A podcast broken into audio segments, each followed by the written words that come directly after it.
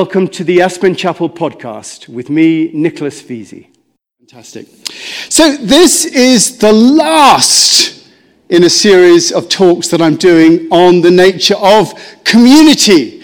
And it's uh, fantastic to be here. Um, we come together, I think, uh, at the Aspen Chapel because of our shared values.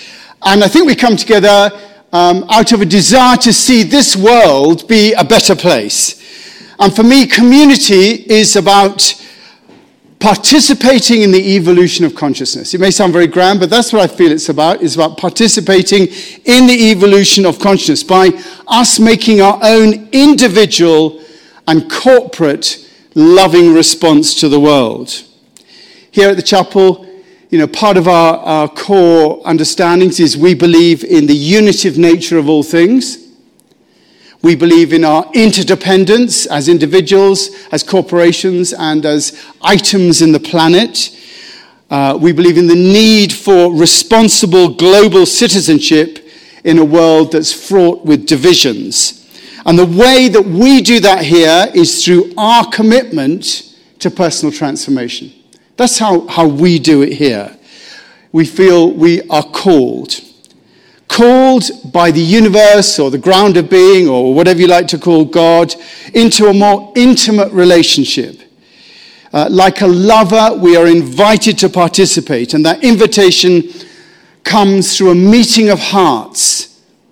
By our heart opening and the, the open heart of the universe, the two call each other.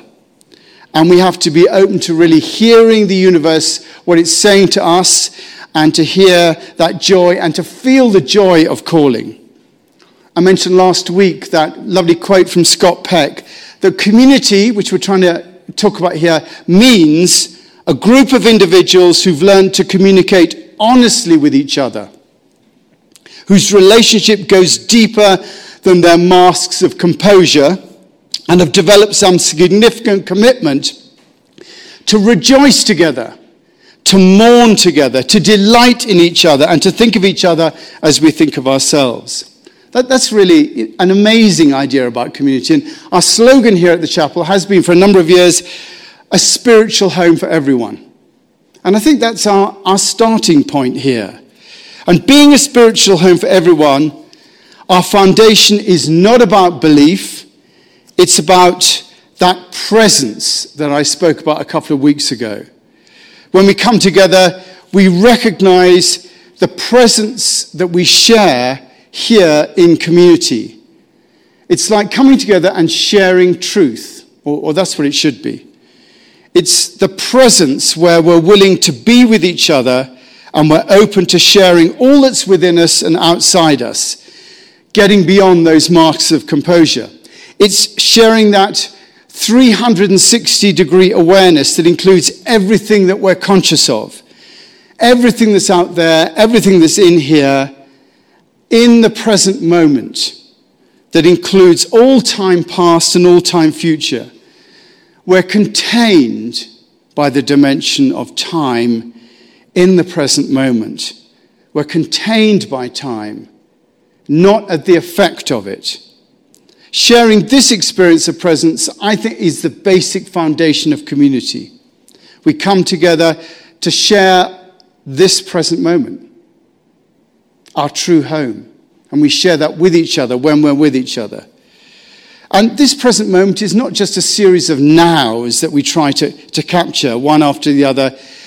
It is a present moment that contains all time past and contains all time future we exist in a sphere of consciousness that contains what Einstein refers to as the fourth dimension. It contains time.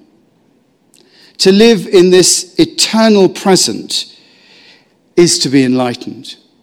We're here in the three dimensions, and true presence opens to us to that fourth dimension. Not a point in time, but a special dimension that includes the fullness of time. But, you know, it's not always possible to be enlightened all the time. And so, you know, you have to have sort of uh, safety nets as community. And our safety nets really, you know, they include being respectful to each other, You know, it includes being non judgmental, it includes sharing what we have, and it includes being forgiving. And that's what we try and do. You know, that, that's our, our basis. But I thought it'd be great just to think about, you know, what the community Aspen Chapel, what it might look like for us here um, if we really did include all those things. At the moment, what it looks like is we come together once a week, either in person or, or, or online. It means we come together for occasional courses, we turn up to musical events, we turn up to art shows, uh, we turn up to meditation and all that sort of business. We might turn up to help in some way uh, on a committee or, or doing the garden, which we did last week. And if you're interested in doing gardening, we're doing it this week after the service as well. Um, and this is the way I think at the moment that we come together. We assent to the values that the chapel espouses. You know, we come and say, yeah, good thing. I totally, you know, I agree with that. That's, that's an okay thing. And we jog along together. I think being nice as possible to each other as our minds and our attitudes allow us to be. But, you know, I think we could do a lot more than that. You know, we have this beautiful building right at the entrance of Aspen. It'd be wonderful if we could welcome more people. You know, wouldn't it be great if there was a coffee house downstairs where people could come in and meet, you know, a bit like the Spring Cafe with knobs on. You know, we have a parking lot. You don't have to worry about parking. We can park 60, 80 cars out here. People can just come in. It's much easier than going into Aspen to come in and park out here. Well, you know what could be nicer? And when people come in, they could be welcomed by cool, friendly staff who really might want to be here and be around it. You know, there could be courses advertised and available throughout the week, a yoga and meditation studio, a bit like Aspen Shakti, again, but with knobs on. Um, do you have that expression with knobs on in America? I, I tell you what. I'll explain what with knobs on means. It means, you know, if you get a, was a car man, if you get an E-type jab, Jaguar with knobs on, it means with all the extras, you know, it has air conditioning, it has windows that go up and down. So, you know, if you had a sanctuary with knobs on, you'd have all the actual bits, you know, we'd have a movie, you know, actually we've got a sanctuary with knobs on. We've got a broadcast network, we've got lights, we've got cameras, we've got action. So that's with knobs on. So, that, you know, just to, I have to sometimes wonder about, you know, you know different, it is different, uh, yeah. Bells and, bells and whistles, yeah, of course. Bells and, in England, it's knobs on, you know. The, the, word for I have great difficulty, you know, sometimes in my language. I, you know, trying to describe what the word. I, t- I was talking to someone. I just moved home about a lavatory the other. He just didn't understand what I was talking about. And he thought I meant the basin. So he, he unplunged the basin.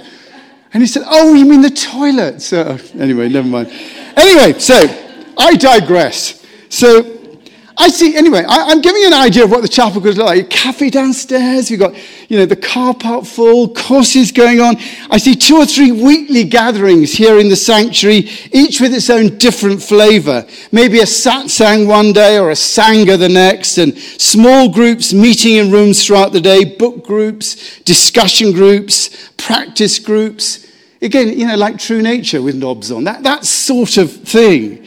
I see offices that you know, not only look towards what's happening in the building, but also reach out into the community to help those in need, signposting around issues around like homelessness or mental health or benefit applications. So important. You know, helping people with benefit applications these days or signposting them where to go. You know, I'm not a lawyer, but I do know that, you know, the humanity building up the road will help you. And we can signpost that, but we're not doing help with the judicial system. You know, there's a great charity that we're thinking of getting involved with called um, uh, where you go along with children who are going through the judicial system and you just are with them because they've got nowhere else to be with them except their lawyers. You know, things like that. Healthcare, helping with that. This should be a place that people come to when they need help, and we should be able to give that help. There should be counseling rooms legal aid, or, or maybe just a hearing ear. I see this building staffed by a community of like minded people who feel called to be part of a happening place. I see monthly community meetings, cookouts, campouts, music, dance, arts, and theatre. I see young people, old people, and children making their contribution and enjoying the space around here. I also see, quite frankly, this space transformed. You know, if you go down to true nature, you know, there's a beauty around all the little things that are there, and, you know, the carvings, the labyrinths, the work studios, the, the cafes, the shops. And I think we could do a bit of that here, quite frankly. I mean, the sanctuary, yes, it's beautiful. But I think we could be really creative about what goes around it and the garden and how people are invited into that. You know, I'm talking about an upgrade of everything that we do here. And I think that, you know, it's, it's needed and it's time for that to happen. Based upon the wisdom, everything, all of it, based upon the wisdom inherent in the presence that we share together motivated by a desire for others also to share in this presence. To share in this presence. And that means not hiding that presence in sort of small groups that come together unannounced outside our, our small community, but by creating an environment so attractive and interesting that people want to come and be around it. At the moment, who we are and what we are doesn't really represent the amazingness of the consciousness and presence that we share. And sometimes is a bit of an example of that. I mean, that is the sort of excitement and, you know, creativity that I would like to see around this place. I'd like to see this chapel full of people wanting that sort of presence and excitement. That presence which goes beyond time and space has to break out of the space that we are currently inhabiting and we had to create a new and we have to create a more vibrant space. We can be so much more because I think we've got so much going for us. You know, we have each other, we have, we have the wisdom of the ages. We have art, we have music, we have this wonderful building in this wonderful space. We have, we have a broadcast capability, and we can reach way beyond the valley. I'd like to see a group of people coming together because they're excited about their spiritual practice and wanting to share that spiritual practice with others. That's why I want to see people coming together here, wanting to build on what we have, enjoying each other's company, of sharing our homes and our families with each other. So we do communicate honestly, and you know, our relationships go deeper than the marks of our composure, and we develop the ability to rejoice together and to mourn together. A true community of people who are proud to say that they are part of all of this and that they want to share a way of life with others. Not just assenting to values, that's so boring. Yes, I agree. That doesn't get us anywhere except agreement. What gets us somewhere is embodying values, embodying them, being the change that we want to see, being open, kind, friendly, forgiving, welcoming, generous, conscious, caring, loving, ecologically aware, and determined to make this world better from us being here, individually and corporately. Now, you know, I, have perennially bored people with the mission statement of the chapel, and I'm going to do it again because actually it does state all these things. It says that this is what we're supposed to do. It says, take a setting provided by nature, offering the essence of spirituality in environment. Erect here architecture to evoke the functioning of the concept of engaging religious faith in conversation with the world. To this place gather to lively encounter leaders of religious thought, to redefine spiritual values, to question, to seek relevant answers to a spiritual troubled world. To seek relevant answers to a troubled world. Here, create a national, global, ecumenical center for seminars and dialogues on theological concerns of contemporary society. It is a testament to remind people in Aspen and the Valley that there foremost, there is foremost a spiritual dimension to our existence. That's what we're here for. To remind people that there is a spiritual dimension to our existence. It is a center, it says, for retreats, for meditation, for special worship services open to all, for musical presentations, for exhibits of art and literature, and any other efforts seeking paths leading to brotherhood and peace. This is the Aspen Chapel. That's the mission, and that is a pretty cool mission statement. And we are actually still in the breach of that mission statement. We're there with it. But you know, we could be a lot more there with it than the 35 people sitting here at the moment and the 200 people watching online. Uh, I'm very grateful they are watching online, but we could be so much more.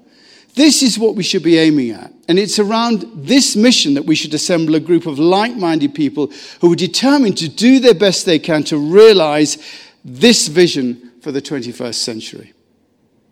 And we are beginning that. You know, we're, we're doing that. You know, we, every, every, every generation looks at that mission statement and, and does it in a different way. And we have an opportunity to do it in a different way. And we're starting. I mean, just to say what's going on in the summer, you know, this, month again, this month, uh, next month in July, again, we've got the, uh, the monks coming from Tibet. And how exciting. They're going to be building their mandala right in this building. They're going to do a service on July the 17th. I'm practicing. They're doing all that. And Goshi, Geshe Lobsang Tenzing is going to come and do the talk on that day. And then right after that, we're going to have our reception and then go downstairs and then come up and then we're going to have the opening ceremony for the mandala. And we've decided that they're going to do the mandala this time on the issue of conflict resolution. Because that's what we need in our world conflict. So the mandala is specifically going to be about conflict resolution. So they're going to be coming. They'll be here for a week. There'll be meditation every morning. And then there'll be a closing ceremony on the Thursday. I mean, how exciting is that? And then in the uh, autumn, in the fall, sorry, I should get my language right here. In the fall, we are going to be joining up with Lead with Love. We're going to be forming together a, a community with Lead with Love, and we're going to be doing an event called Thursday Satsang.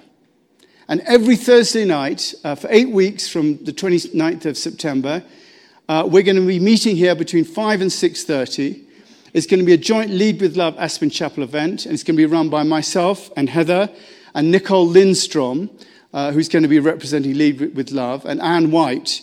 And we're going to talk about the nature of practice. It's going to be a, a, an intentional community going across the generations of Aspen, looking at how we develop our practice. And we're looking at developing a, a long term relationship with uh, uh, Lead with Love. And I think that's perfect for us. Our values are very similar. Um, Gina Murdock is away at the moment, coming back in January. She's going to join in with that uh, over that period of time. And then in September, myself and Heather are going to start leading services together again. Heather is going to be doing some contemplative work. We've got Bill Redfield coming to speak. And, you know, I'm really hoping that we're going to really start to take off in these different areas by new people coming into the chapel and new people just sort of getting more involved. You know, in two, 2019, we celebrated our 50th, 50th anniversary. And you know, on that, that service there, there were 200 people in this room when we celebrated it. It was packed to the gunnels. And it, and it was packed to the gunnels. Yeah, our average, you know, coming in here on a Sunday was 100. And then COVID hit. And literally, we fell off a cliff. You know, it went boom, down like that. We now have a chance to rebuild what we had better and more relevant to our community. And I hope you feel that you might want to belong to that. You know, I said a few weeks ago that belonging, the etymology of the word belong, comes from the German word gehören. Gehören is the German word. And when you split gehören up, it, what you get is Geh, which notes together, and horen, which means to hear. So to belong is to hear together. When you hear, when you resonate with something, you feel that you belong. And our community is one that hears together, and that denotes belonging. And I want to suggest that there is a belonging here at the chapel, whether that be around hearing the music, hearing the art, hearing, you know, roots you. I, have said this before, but, I, you know, once I've been here eight years, you're going to hear these stories again. But when I, when I was um, being ordained, you have to go off and do a um, sort of uh, a, internship, really, in a church for two months. You know, you have to go and learn what it's like to be in a church. You're, a placement. Anyway, I decided I always use Japanese incense. And I decided I would do my, my placement in Kyoto in Japan. So I, I wrote to the Bishop of Kyoto and said, Look, can I come and do a placement with you? And, and, the theological said, You're not going to Kyoto. That's far too far away. It's much too expensive. And you can go to Surrey. Anyway, so I, I thought nothing of it. But then the Bishop of Japan wrote to my theological college and formally invited me to come and visit his diocese. So I went up to Kyoto. And I learned a lot about incense. And funnily enough, in, in, in, in Japan, you don't smell incense. The word that you use is you listen to it. You listen. That's the actual word the Japanese use. And again, listening, it's, it's so important, that idea of belonging. You know, if you think about listening, when you, your ears, that's how you get your balance in life. You get your balance and you get your direction. Think of, of whales and things like that. You get your direction from listening, from hearing. And what we're saying here is that if you resonate to what we say at the chapel, that is the nature of belonging. There is wisdom and a beingness that we hear together that denotes our belonging. I want you to feel that you belong, that you are part of this community as much as I am because you can hear and resonate what is being said around you.